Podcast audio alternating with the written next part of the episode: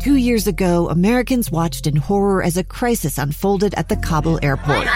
There's desperation and anguish. More than 80,000 Afghans have since arrived in America, but this story is still unfolding. I'm Andrea Martin. In my new podcast, Stranger Becomes Neighbor, we'll find out what happens to these new arrivals in our communities. Who would help our newest neighbors? Follow us at kslpodcast.com, Apple Podcasts, or anywhere else you listen.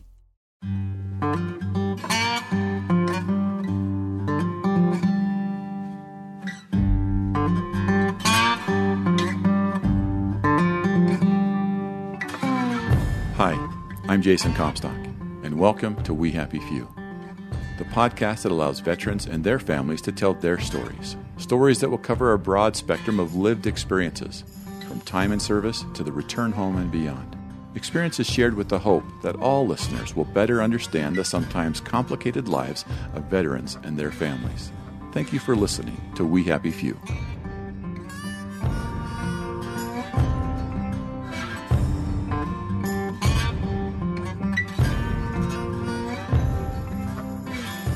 In this episode, Jason Comstock talks with decorated Vietnam veteran Stan Taylor about his service as an infantryman in the U.S. Army. From losing his best friend to dealing with the complexities of serving in an unpopular war, Stan tells Jason how his service changed everything, including how he views his responsibilities as a citizen. My name is Stan Taylor. Uh, I'm 71. I was born in Salt Lake, raised in Magna, and lived most of my adult life in Hunter. So I'm from this area. Um, when I was 21, President Nixon wrote me a letter, said he wanted me to play in his army. so I was drafted. Uh, I was drafted out of college, and uh, so when I ended up going into the army, I figured there's not really any chance I'd be in the infantry. I've got uh, two and a half years of college experience, and surely I'm good for something. Uh, one of the questionnaires that you, fill out in basic is what did you do growing up? What was your activities? What did you like? I mentioned uh, my family camped every summer, and uh, I was a Boy Scout. So I ended up in the infantry. So what? So what were you? What were you thinking when you got that draft card? What was going on at the time? Was it? Uh, well, what happened was I uh, got home from a two-year mission in Scotland, and I worked it out so I could get right into college. Um, as when I got back, and then one semester later, I wanted to get married, and I couldn't afford the money to go to school and the money to rent an apartment and get married. So I dropped out for a semester, and before the next semester started, I was in Fort Lewis. So uh, I didn't know they kept that good a track of you, but they certainly did, especially, I guess, that time when they were running out of people to draft and so on. So. In what year were you drafted? 1969. Um, I was uh, 21 and uh, uh, I figured, okay, I'll do something besides infantry, but that's what they put me in. Um, and so I went through basic and AIT. After I got out of AIT, they um, uh, brought about 10 or 15 guys in, into uh, the office and said, uh, You guys tested highest on all of the, the things that you did to train. And so we want to offer you the opportunity to become an NCO before you go to Nam, because everybody's going to Nam, of course. and I figured, well, go in as a E2 or an E5. That seems like a, an easy guess. Uh, so I went in what uh, NCO school, and and those guys were called shake and bakes over in, in um, they were uh, we were pretty green. We were really green uh, as far as any kind of combat or um, experience that way. But they, we were supposed to go in and, and had a, um, at least a squad, sometimes even a platoon, depending on the attrition rate. and it was pretty pretty big right back then because, and that's why they offered this NCO school. They needed people to lead because uh, they were running out of them, and so uh, I went in. I, I, got over there, and I was really green. Uh, they gave me one uh, um, shot in the field uh, to learn the ropes before they actually gave me my squad. And uh, everybody was looking at me like, okay, what's this guy going to be like? Um, and there's one kid there that um, uh, he seemed like he knew everything. Uh, and he, he could answer anybody's questions. He always volunteered for everything that had to be done. And he kind of took me under his wing. Uh, whenever he saw me doing something stupid, he would just look at me and shake his finger and and uh, his head, you know, like no, you know, don't do it that way. Think of something else, you know. And so he sort of got me straight on what I was supposed to do over there.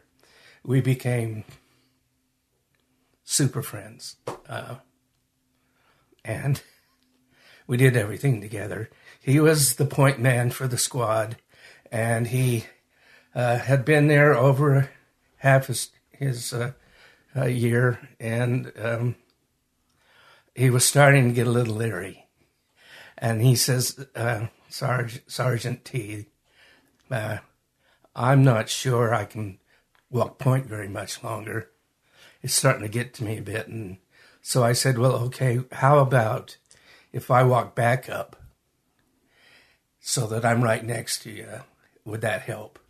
So then we became even closer. And uh, we went through the rest of uh, my time in the field that way.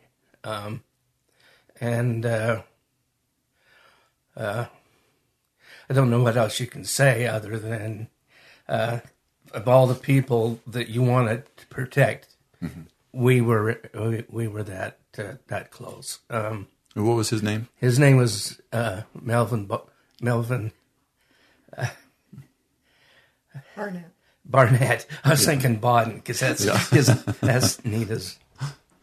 That's name Mel Barnett, uh, um, and uh, he was from a little town in Oregon, and uh, when I first saw him in the unit, I thought, gracious, you know, there's there's a different guy because he would bind his legs and with uh, uh, shoelaces, and he had a great big knife on his show, his pocket, his belt, and I thought, wow.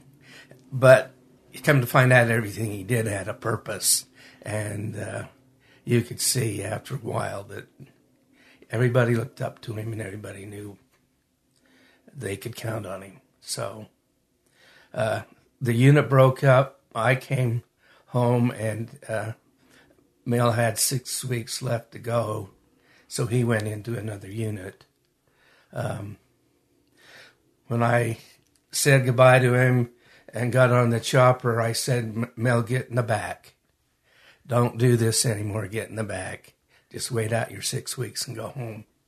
Well, he went to his uh, next unit, volunteered to be point. He, somewhere within another, another couple of weeks, he hit a booby trap.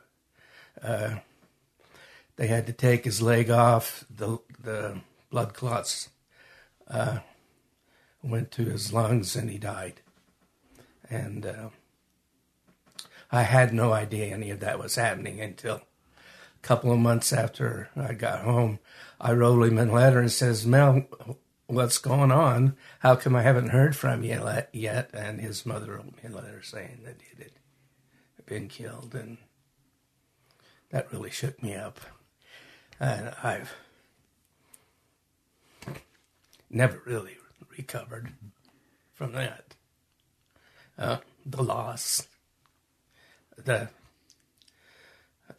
uh, could never think of a reason why that happened uh, to anybody, mm-hmm. let alone your best friend. So, uh, so what did you do with that information once you found out from his mom?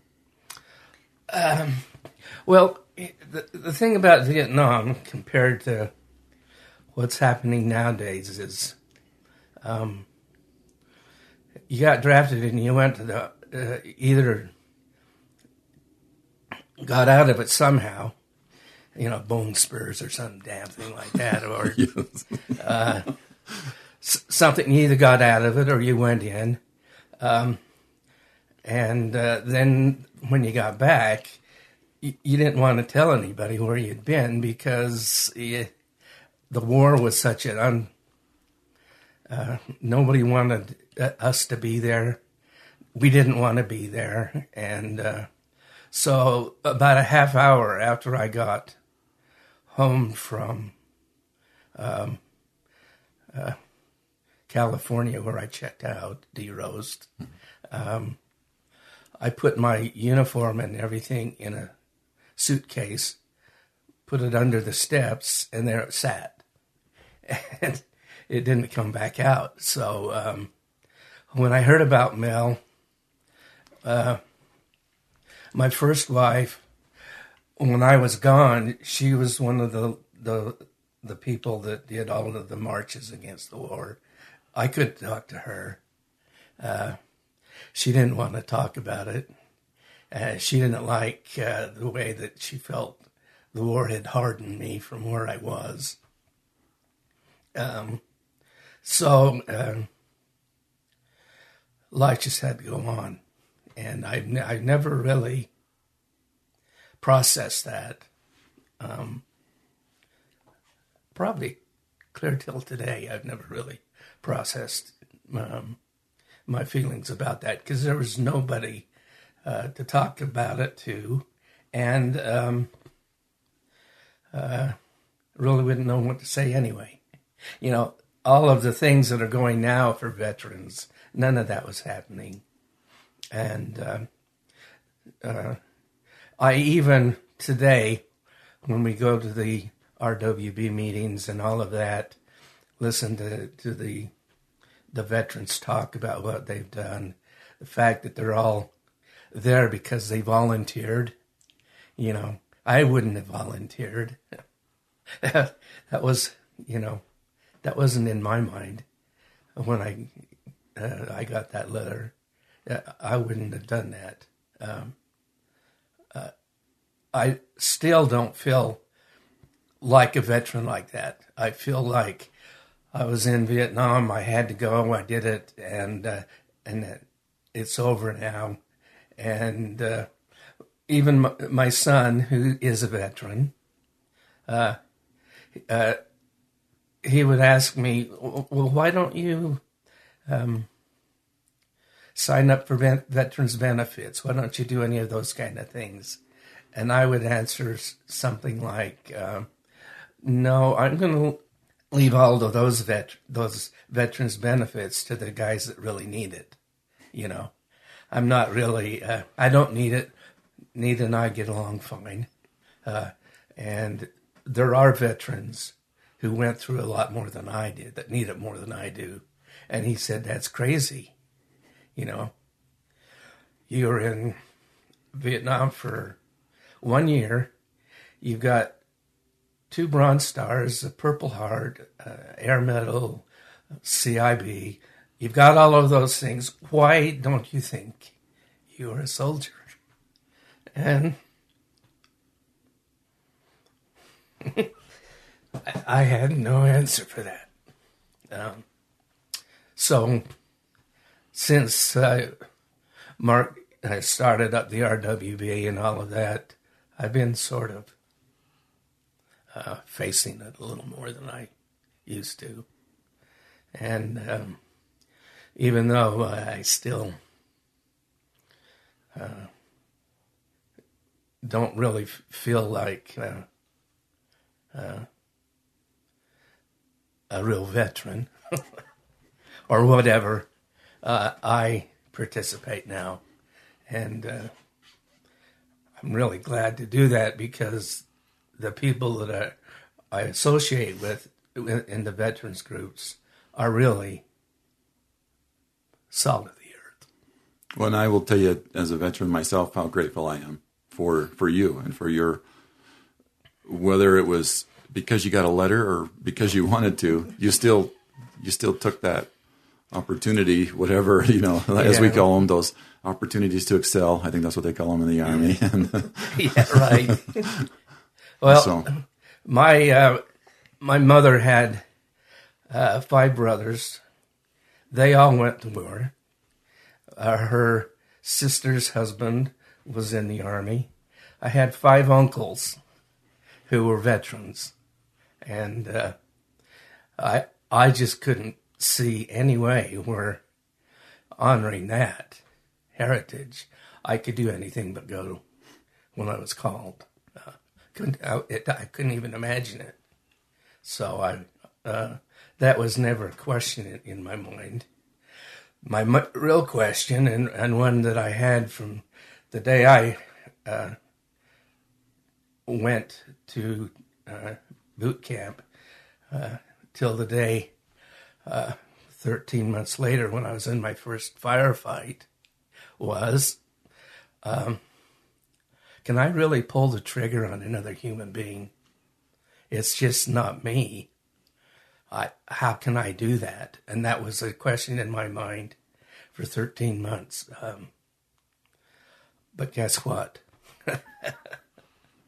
uh, it didn't take more than five seconds in the first firefight to know that yes, you can. It becomes in, uh, a matter of instinct, and and you do what you're trained to do, mm-hmm. and uh, then you shake and worry about it later.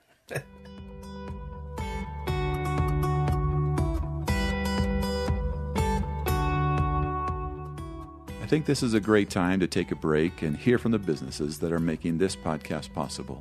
If you support us and what we are doing, please support them. Hi, I'm Amy Donaldson. And I'm Jason Lee. Listen to our free podcast, Voices of Reason, unless you enjoy screaming matches. Nope, you're not going to hear that with us. You'll hear folks who may disagree, but seek to understand different views. That's Voices of Reason on the KSL Radio app or wherever you find interesting podcasts.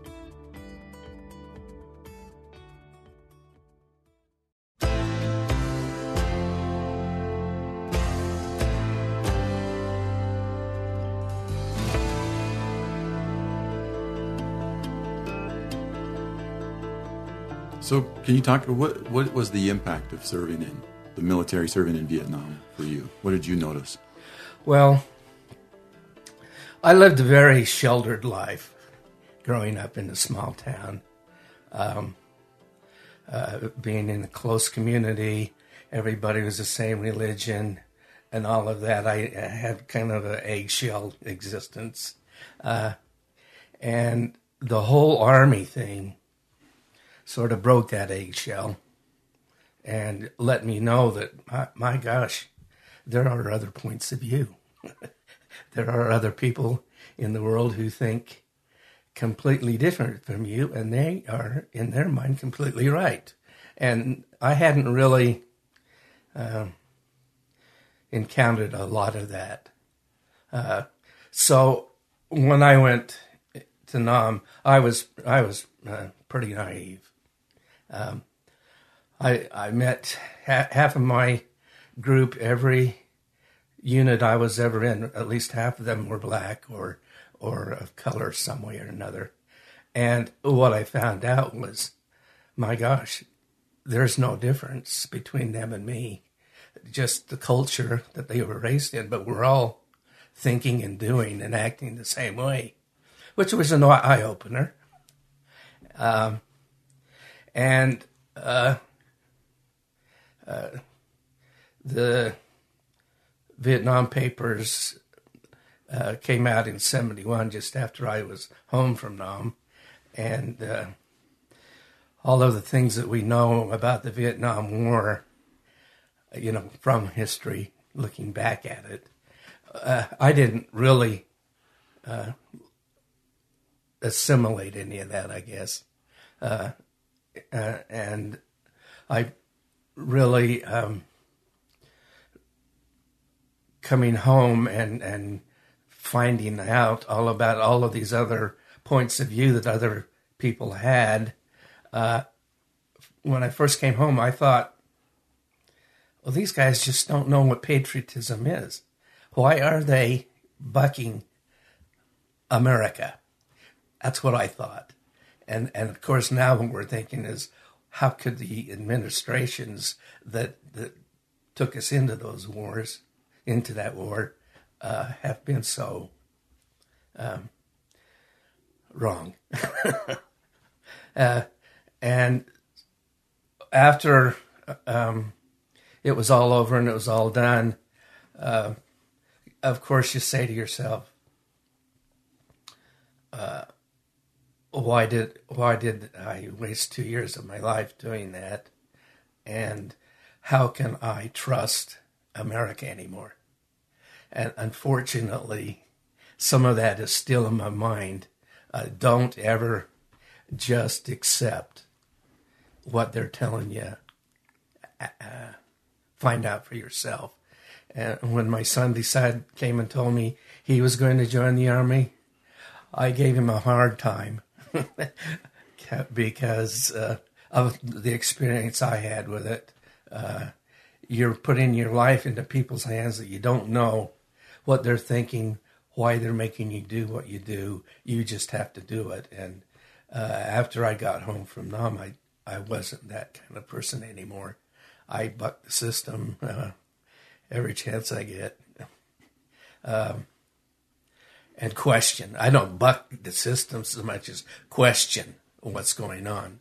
Uh, my wife gets uh, a little upset with me because I uh, watch so many news shows to try to keep informed and, and don't understand why other people don't do the same. When I talk to people and they I, and ask them questions about what's happening now, um,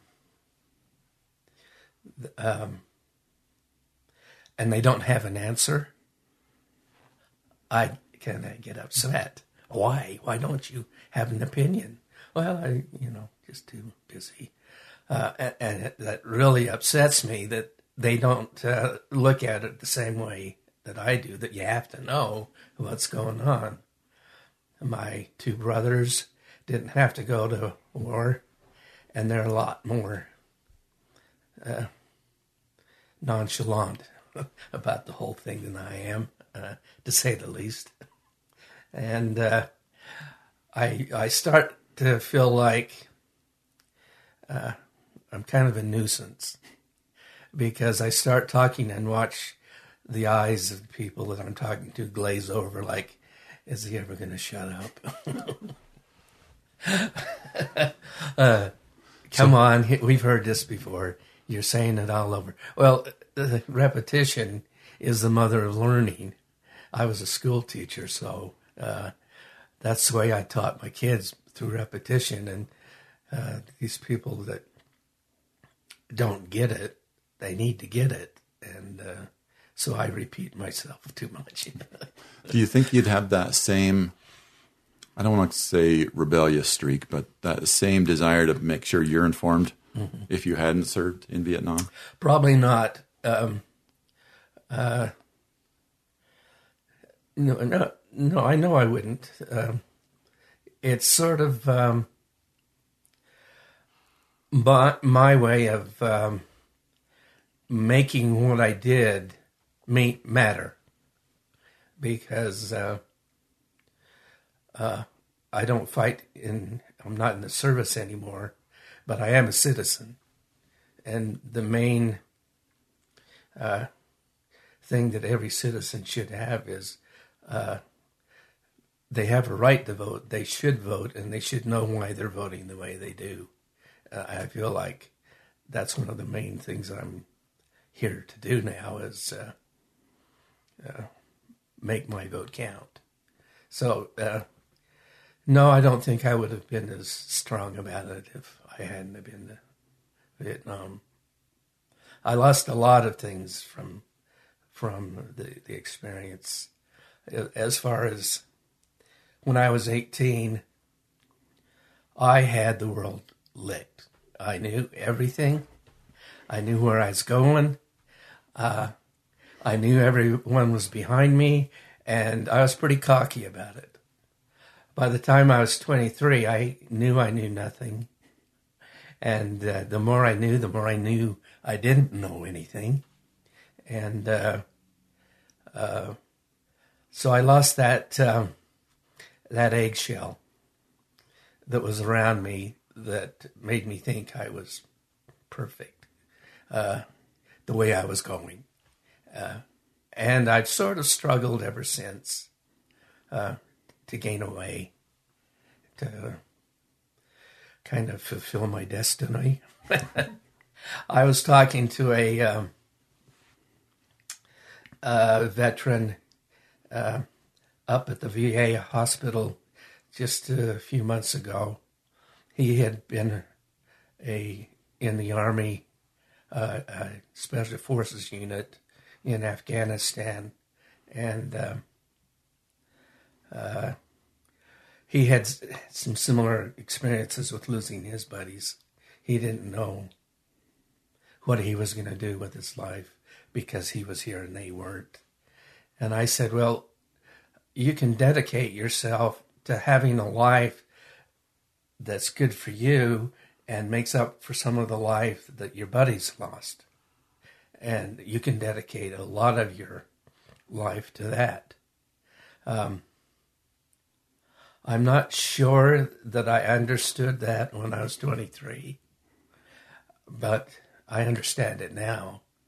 And I think back to what I did with my life, uh, becoming a, a, school teacher, helping people that way, and uh, uh, trying to be as honest and and giving as I can. I think all of that came out of that. Mm-hmm experience. Thank you. I'm going to put Anita on the spot for a second. Okay. so I'm ask you to just a little bit closer there. Okay. So my question for you is is and I realize you weren't married to Stan when while he was serving in Vietnam, but did you notice anything or anything that you would attribute to his service that maybe stood out to you?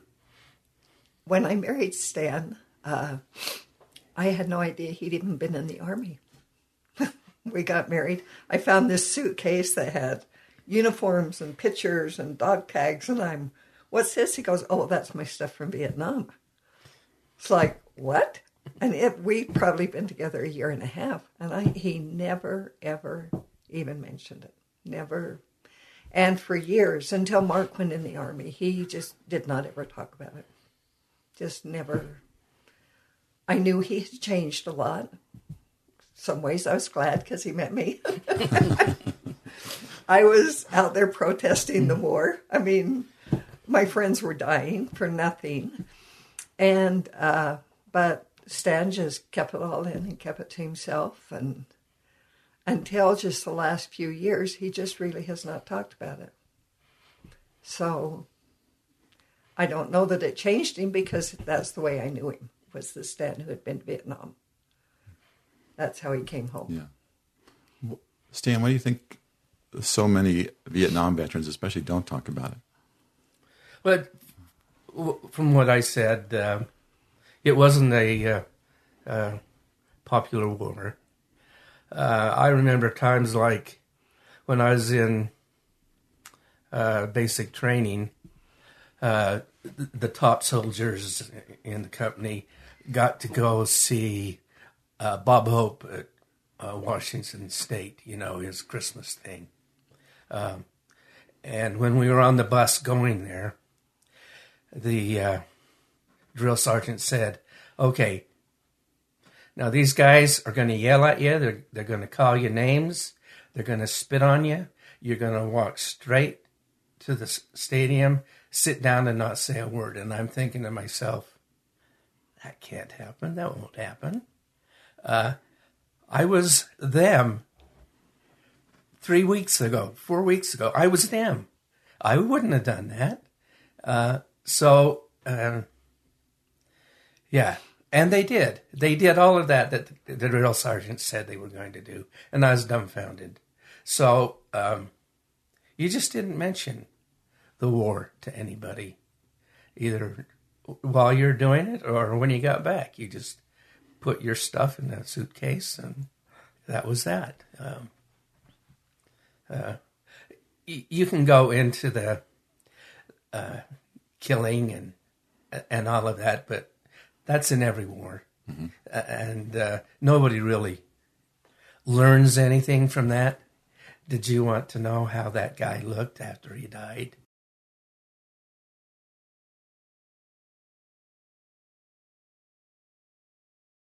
So you don't talk about that. No, I don't think anybody in any war talks about that. Mm-hmm. Uh, so yeah, the the thing was it was unpopular. Uh, you didn't mention it because um, even if uh, you knew who somebody who was a veteran, uh, you didn't talk about the war to each other. You just didn't do it. Uh-uh you just went on, you know, and you didn't go to RWB or or what's the other one we're running with? Just Rubicon. Rubicon. You don't. Um, we didn't have any of that kind of stuff, so uh, it was just buried. Yeah, just buried. So. Well, I want you to know, as a veteran and and um, personally, just thank you so much for here, for being here, but also for your service and your willingness, um, drafted or not. Like I said, you know, you still yeah answered the call. So. Yeah. Well, I picked up the medals, so I guess I did my job. well, thank you for doing your job. Uh, well, you're welcome.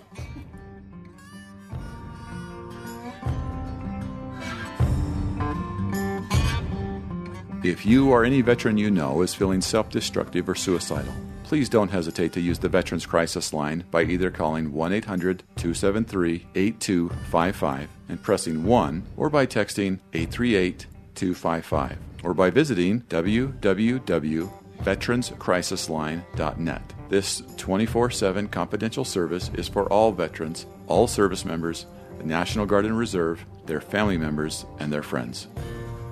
Join us again for the next episode of We Happy Few. If you have comments about the show, please contact us by email at tips at loudmouthproject.com or on Twitter at loudmouthjason.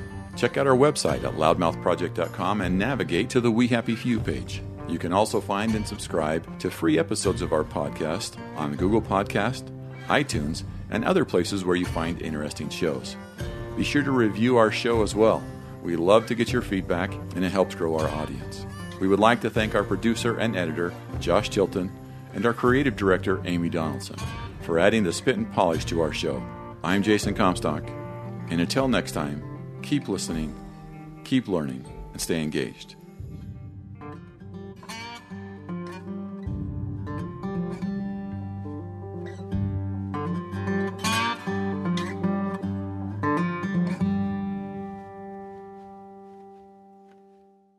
We Happy Few is a production of the Loudmouth Project.